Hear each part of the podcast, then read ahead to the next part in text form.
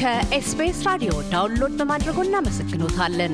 ሙሉ ፕሮግራሙን እንዴት ማድመጥ እንደሚችሉ ለመረዳት SBS dot com dot au slash Amharic ይጎብኙ። ዶክተር ደረሰ አየናቸው የታሪክ ረዳት ፕሮፌሰር ሲሆኑ በአሁኑ ወቅት በአገረ ፈረንሳይ ኤክስ ማርሴይ ዩኒቨርሲቲ የመካከለኛው ዘመን የአፍሪካ ቀንድ ጥናትና ምርምር ፕሮግራም ተመራማሪ ናቸው። ሰሞኑንም የእንቅስቃሴና ሰፈራ ተለዋዋጭነት በአፍሪካ የአፍሪካ ቀንድ ከ13ኛው እስከ 19ኛው ክፍለ ዘመን በሚል ርዕስ በእንግሊዝኛ ቋንቋ በካምብሪጅ ዩኒቨርሲቲ ፕሬስ ሉላዊ ፍልሰቶች ታሪክ ቅርጽ አንድ ላይ የምርምር ግኝቶቻቸውን ለንባብ አብቅተዋል። ወደ ውይይታችን ያለፍነው አንዱና ግዙፉ የአፍሪካ ፍልሰት ተብሎ የሚነገርለት ከክርስቶስ በፊት በ2000 ዓመት ዓለም የተከወነው የባንቱ ቋንቋ ተናጋሪዎች ከምዕራብ አፍሪካ ማዕከላዊ ምስራቃዊና ደቡብ አፍሪካ አህጉር ድረስ የተንሰራፋበት ፍልሰት ዋነኛ አስባቦች ከሌሎች ፍልሰቶች ልዩ የሆኑባቸው ምክንያቶች ምንድን ናቸው? ለወቅቱስ የባንቱ ፍልሰት ዋነኛው ምክንያት ምን ነበር? በሚል ነው። ዶክተር ደረሰ እንዲህ ያስረዳሉ። ካሳሁን አመሰግናለሁ። በጣም እግዚአብሔር ይስጥልኝ። ከስንት ዓመት በኋላ እንደገና ተገናኝተናል። ደስ ብሎኛል። በዚህ በ Dynamics of Mobility and Settlement in Africa በሚለው ጽሁፌ የተነሳት ዋነኛ ነጥብ በዚህ በአፍሪካ ቀንድ ያለውን ፍልሰትና ሰፈራን በተመለከተ ነው እና ስንጀምር እንግዲህ አፍሪካ ወይንም ኢትዮጵያም ብትሆን የፍልሰት ሀገር ናት፣ ወይንም አፍሪካ ራሱ የፍልሰት ሀገር ውጤት ነው። ይህንን በደንብ አስምሮ መያዝ ያስፈልጋል እና በተለይ በአፍሪካ ውስጥ ታላቁ የፍልሰት የሚባለው አሁን ቅድም እንዳልከው የባንቱ ነው። የባንቱ ፍልሰት እንግዲህ ከምዕራብ አፍሪካ ጀምሮ ወደ ማዕከላዊ አፍሪካ፣ ከማዕከላዊ አፍሪካ ወደ ምስራቅ አፍሪካ፣ ከምስራቅ አፍሪካ እስከ ደቡብ አፍሪካ ድረስ የተንሰራፋ ከክርስቶስ ልደት በፊት ወደ ሁለት ሺህ ዓመት ዓለም ላይ የተከናወነ የህዝብ እንቅስቃሴ ነው። በጣም ታላቅ እንቅስቃሴ የሚባለው እሱ ነው። ከዛ በኋላም ሌሎችም እንቅስቃሴዎች አሉ።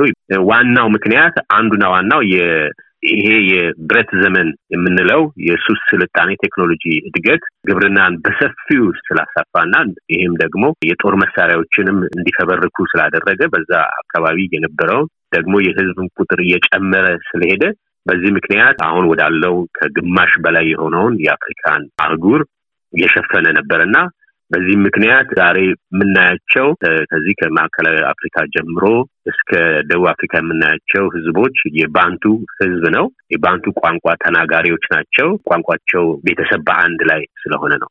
ከዚህም በተጨማሪ ደግሞ ይሄ የሚያስነሳው የሀብት ባለቤትነት እነዚሁ ጦርነት ያስነስተዋል። እንዲሁም ደግሞ አንዳንዶች የአካባቢ ለውጥም እንደነበረ የሚያስረዱበት ሁኔታ ነው እና ይሄ የባንቱ እድገት እና መስፋፋት በጣም የታወቀ የቅርብ ጊዜ መጽሐፍ አለ በፈረንሳይኛ የተጻፈ rhinocéros d'or የሚባለው የአፍሪካ መካከለኛው ታሪክ ዘመን ታሪክ የሚባል መጽሐፍ ነው። Golden Rhinoceros of Africa የሚለው ነው እና በዛ መጽሐፍ ላይ እንግዲህ እንደምታውቁት በአፍሪካ ላይ በጣም ብዙ ያልተባለ ነገር የለም። የአፍሪካ ታሪክ ከመካከለኛው ዘመን አልነበረም የሚል ነበረ። ይሄ መጽሐፍ ግን እጅግ በሚያስደንቅ ሁኔታ ያንን ነገር መልሷል ማለት ይቻላል። ምክንያቱም እኛ አፍሪካውያኖች በምን አይነት ሁኔታ ከቦታ ወደ ቦታ እየተንቀሳቀስን አንዱ ከአንዱ ጋራ እንዴት እንደነገደ እንዴት ሃይማኖቱን ለመሳለም የሄደበትን ሁኔታ ሁሉ በዚህ ውስጥ ደግሞ የተንቀሳቀሱትን ሰዎች የተንቀሳቀሱትን እውቀት ሁሉ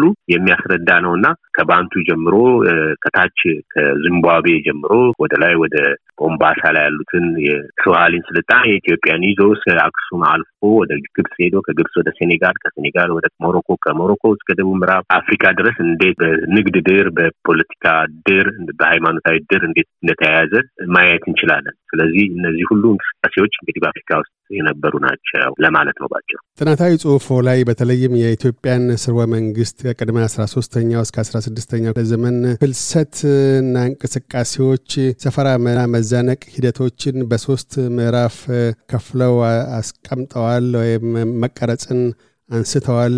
የሶስቱ ምዕራፎች ተጽዕኖ ምንድን ናቸው?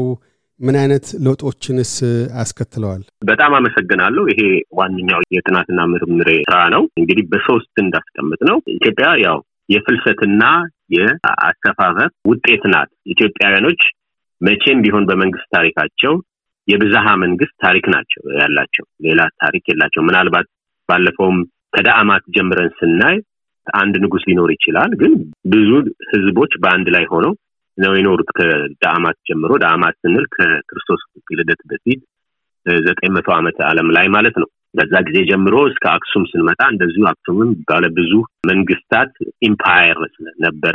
በዚህ አይነት ሁኔታ ውስጥ ነው እንግዲህ በነበረበት ታላላቅ ስልጣኔ ፈርጥ የሆኑትን ቅርሶቻችንን ዛሬ የምናያቸው ናቸው እና እነዚህ ሁሉ የብዙ ባለ ብዙ ብሔር የነበረው አክሱም ፍሬ ነው ወይንም ዳማት የበደዙ ህዝቦች ወይንም መንግስታት ፍሬ ነው ማለት ነው። ስለዚህ ይሄ እውቀት ይሄ እንቅስቃሴ ከዚሁ ጋር የተያያዘ ነው እና የአክሱም መንግስት በሰባተኛው ክፍለ ዘመን መጨረሻ በፈረሰ ጊዜ ወይንም ወደቀ።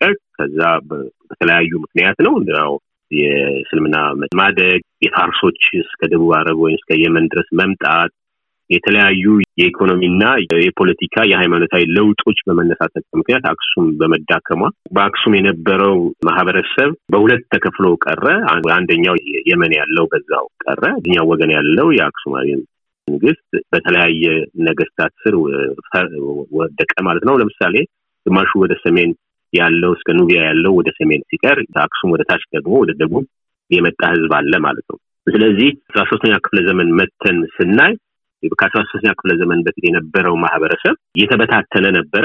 ከጦርነቱም ከውጊያውም የተነሳ ከዚህ ከአስራ ሶስተኛ ክፍለ ዘመን ጀምሮ አንድ መንግስት የእስልምናዊ መንግስት ሲቋቋም ወይንም በሌላው አቅጣጫ ደግሞ የእስልምናው መንግስት የኦመር አልአስማ እንደዚሁ ሲያቋቁም አንድ ነገር ነው የሆነው። የመጀመሪያው ከሰሜን ወደ ደቡብ መጀመሪያው ምክንያት የጦርነት ምክንያት ነው። በጦርነት ምክንያት ወደ ደቡብ መፍለስ ጀመረ ማለት ነው። ሁለተኛው ምክንያት ደግሞ የአካባቢ የአየር ለውጥ ነው። በጣም በስድስተኛው በሰባተኛው ክፍለ ዘመን ከፍተኛ ድርቅ እንደነበረ በደንብ መረጃዎች አሉን። እነዚህ ወደ መረጃዎች የሚያሳዩት ህዝቡ ወደ ደቡብ እንዲያቀና አድርጎታል ማለት ነው።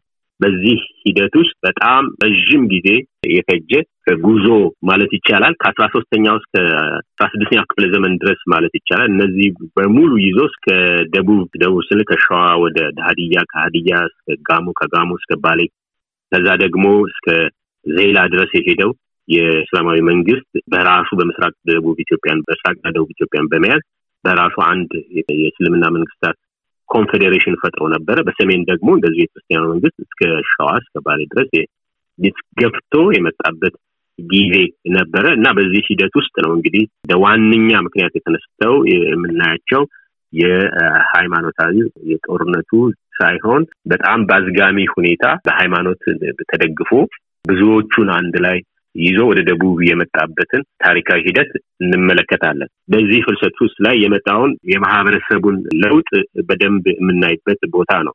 ምክንያቱም በመካከለኛው ዘመን የነበረውንም ለማስታወስ ያህል በክርስትናም ሆነ እስልምና ከመግባቱ በፊት በዛ አካባቢ የነበረው ማህበረሰብ የክምር ድንጋይ እና የትክል ድንጋይ ባህል ነበረው፣ ካልቸር ስልጣን የነበራቸው ይህ ክርስትና ምስልምና ባልነበረበት ጊዜ ነው እና በዚህ ጊዜ ውስጥ በጣም በሚያስደንቅ ሁኔታ የመገልገያ እቃዎቻቸው፣ ቀብር ስርዓቶቻቸው በተለይ የቀብር ክምር ድንጋይ ማለት ብዙ ህዝብን ብዙ ከአስር እስከ አስራ አምስት ሰዎችን የሚይዝ መቃብር ማለት ነው። ትክል ድንጋዮችም የአንድ ሰው መቃብር ማለት ነው፣ ወይንም ሀውልት ሊሆን ይችላል። ግን እነዚህ ሁሉ ከዚህ በመካከለኛው ዘመን የምንላቸው ከደቡብ ላሊበላ ወይም ላስታ ጀምሮ እስከ ቱቱፈላ እስከ ደቡብ ኢትዮጵያ የምናያቸው እነዚህ ትክል ድንጋዮቹ መሆኑ ክምር ድንጋዮች የአንድ ዘመን ስራዎች ናቸው። ከስምንተኛው እስከ አስራ አምስተኛ ክፍለ ዘመን የሚሄድ የሰው ልጅ ስራ ነው እና በእነዚህ ውስጥ የምናያቸው በጣም ብዙ የንግድ የባህል ልውውጥ እንደነበረ ነው። እንግዲህ ያ ለውጥ የመጣው ይሄ ከሰሜን የመጣው እንዳልኳችሁ ከአስራ ሶስተኛው ጀምሮ እስከ አስራ ሶስተኛ ክፍለ ዘመን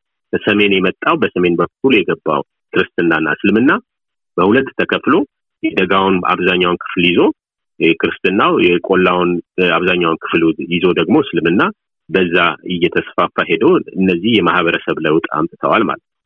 ስለዚህ በዚህ ውስጥ ነው ዛሬ የእስልምና ወይንም የክርስትና እሴቶች የምንላቸውን በዚህ ሁኔታ ነው የሰፈሩት ማለት ነው። ሀሳቡም ሰፍሯል። ማህበረሰቡም ከተቀላቅሎ ወደዚህ ወደ ደቡብ እየመጣ እስከ ዛሬ ባሌ እስከምንለው ድረስ መስፈሩን እናውቃለን።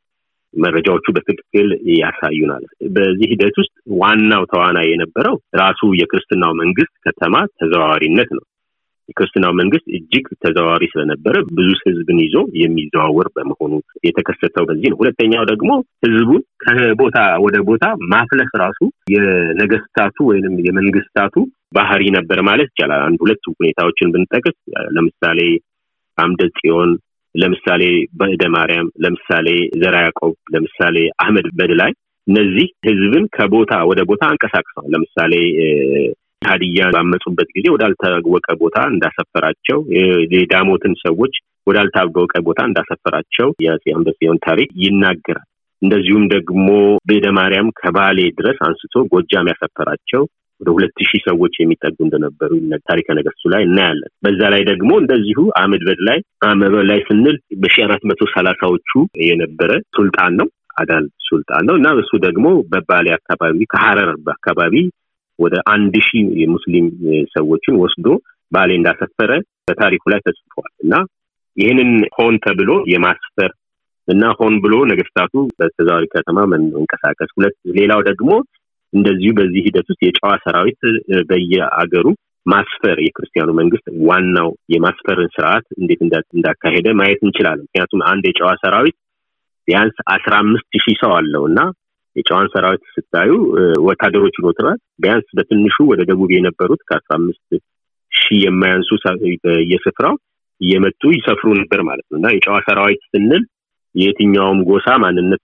ላይ ስላተኮረ በዚህ ዘመን የዛ አይነት አይደሉም። ምክንያቱም የጨዋ ሰራዊቶች በራሳቸው ቋንቋ በቤተ መንግስቱ ደጅ ይዘፍኑ ነበረ የሚለው ሀሳብ ትልቅ ሀሳብ ስለሆነ ከተለያየ ቦታ ላይ የተሰባጠሩ ከሰሜን፣ ከደቡብ፣ ከምዕራብ የወጡ ሊሆኑ እንደሚችሉ እርግጠኞች ነን። ስለዚህ የጨዋ ሰራዊትም ከባህረ ነጋሽ እስከ ባሊ ድረስ እንዴት እንደሰፈሩ እና እነዛ ደግሞ የሰፈሩት ከቦታ ወደ ቦታ እንዴት እንደሚያዘዋውሯቸው በጦርነት ጊዜ እንዴት ጠርተው ለምሳሌ አንድ ጥሩ ምሳሌ ብናነሳ ቤደ ማርያም የዶባ የሚባሉ ምስራቅ ትግራይ ላይ የሚገኙት የነበሩት ማህበረሰብ ህዝብ በንጉስ ማርያም ላይ በሚያመፁበት ጊዜ አንዱ የጦር ክፍል የመጣው ከባሌ ነው እና እዛ ተዋግቶ ተሸንፎ እንደገና ሌላ የራሱ ንጉሱ ሌላ ጦር ደግሞ ከጎጃም ከሌላ ከጃናሞራ የሚባለው አካባቢ እንደገና ከጸለምት ማለት ነው። ወደ ከዛ አምጥቶ ነው እዛ አስፍሮ እንደገና አሸንፎ ከሁለት ዓመት በኋላ እንደገና ወደ ደቡብ ኢትዮጵያ ዛሬ ወደ አዲስ አበባ ደቡብ አካባቢ እና በኋላም ያረፈው ዝዋይ አካባቢ ነው የሞተው ማለት ነው።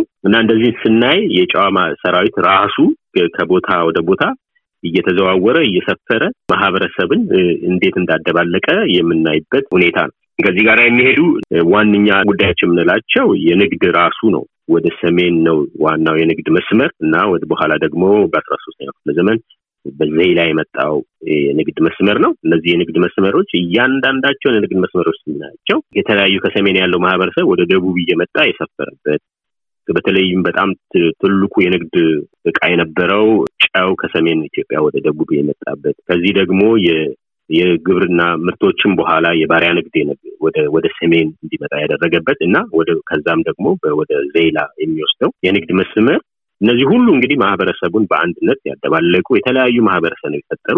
ይሄኛው ከአስራተኛ ክፍለ ዘመን በፊት እንግዲህ ሁለት ማህበረሰቦች ተፈጥረዋል። በተዘዋዋሪ የሆኑ ማለት ነው። አሁን የክርስቲያኑ መንግስትም ሆነ የሙስሊሙ መንግስት ተዘዋዋሪ መንግስታት የተፈጠሩበትና ይህንን የምናያቸው በግብርና የሚተዳደር ማህበረሰብ እና በንግድ የሚተዳደር ማህበረሰብን ፈጥረው ቆዩ ማለት ነው። ከዶክተር ደረሰ አየናቸው ጋር ያካሄድነው ቃለ ምልልስ በዚሁ አላበቃም። በቀጣዩ ክፍል የአክሱም ዘመነ መንግስት መክሰምን ተከትሎ ሃይማኖታዊው ክብረ ነገሥትና የሰለሞናዊው ስርወ መንግስት ኢትዮጵያዊነትን አማክሎ ብሔራዊ ማንነትን በመቅረጽ ረገድ የነበራቸውን አስተዋጽኦዎችና የኢማም አህመድ ኢብራሂም አህመድ ግራኝ የፍልሰት ሰፈራና የእስልምና ሃይማኖትን የማስፋፋት ሚናን አስመልክተው ይናገራሉ። እያደመጡ የነበረው የኤስቢኤስ አማርኛ ፕሮግራምን ነበር። የፕሮግራሙን ቀጥታ ስርጭት ሰኞና አርብ ምሽቶች ያድምጡ። እንዲሁም ድረገጻችንን በመጎብኘት on demand እና በኤስቢኤስ mobile app ማድመጥ ይችላሉ። ድረገጻችንን SBS dot com dot au Amharic ን ይጎብኙ።